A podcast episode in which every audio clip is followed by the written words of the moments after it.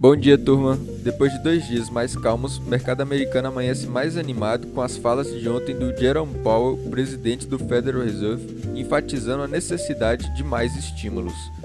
A inflação americana divulgada, ainda longe da meta de 2% ao ano, também deu brecha aos investidores acreditarem em um juros baixo por mais tempo. Por aqui, um novo auxílio emergencial ganha áreas de consenso no Congresso com indicadores econômicos mais fracos, a controvérsia e preocupação do mercado segue sendo como custear o benefício.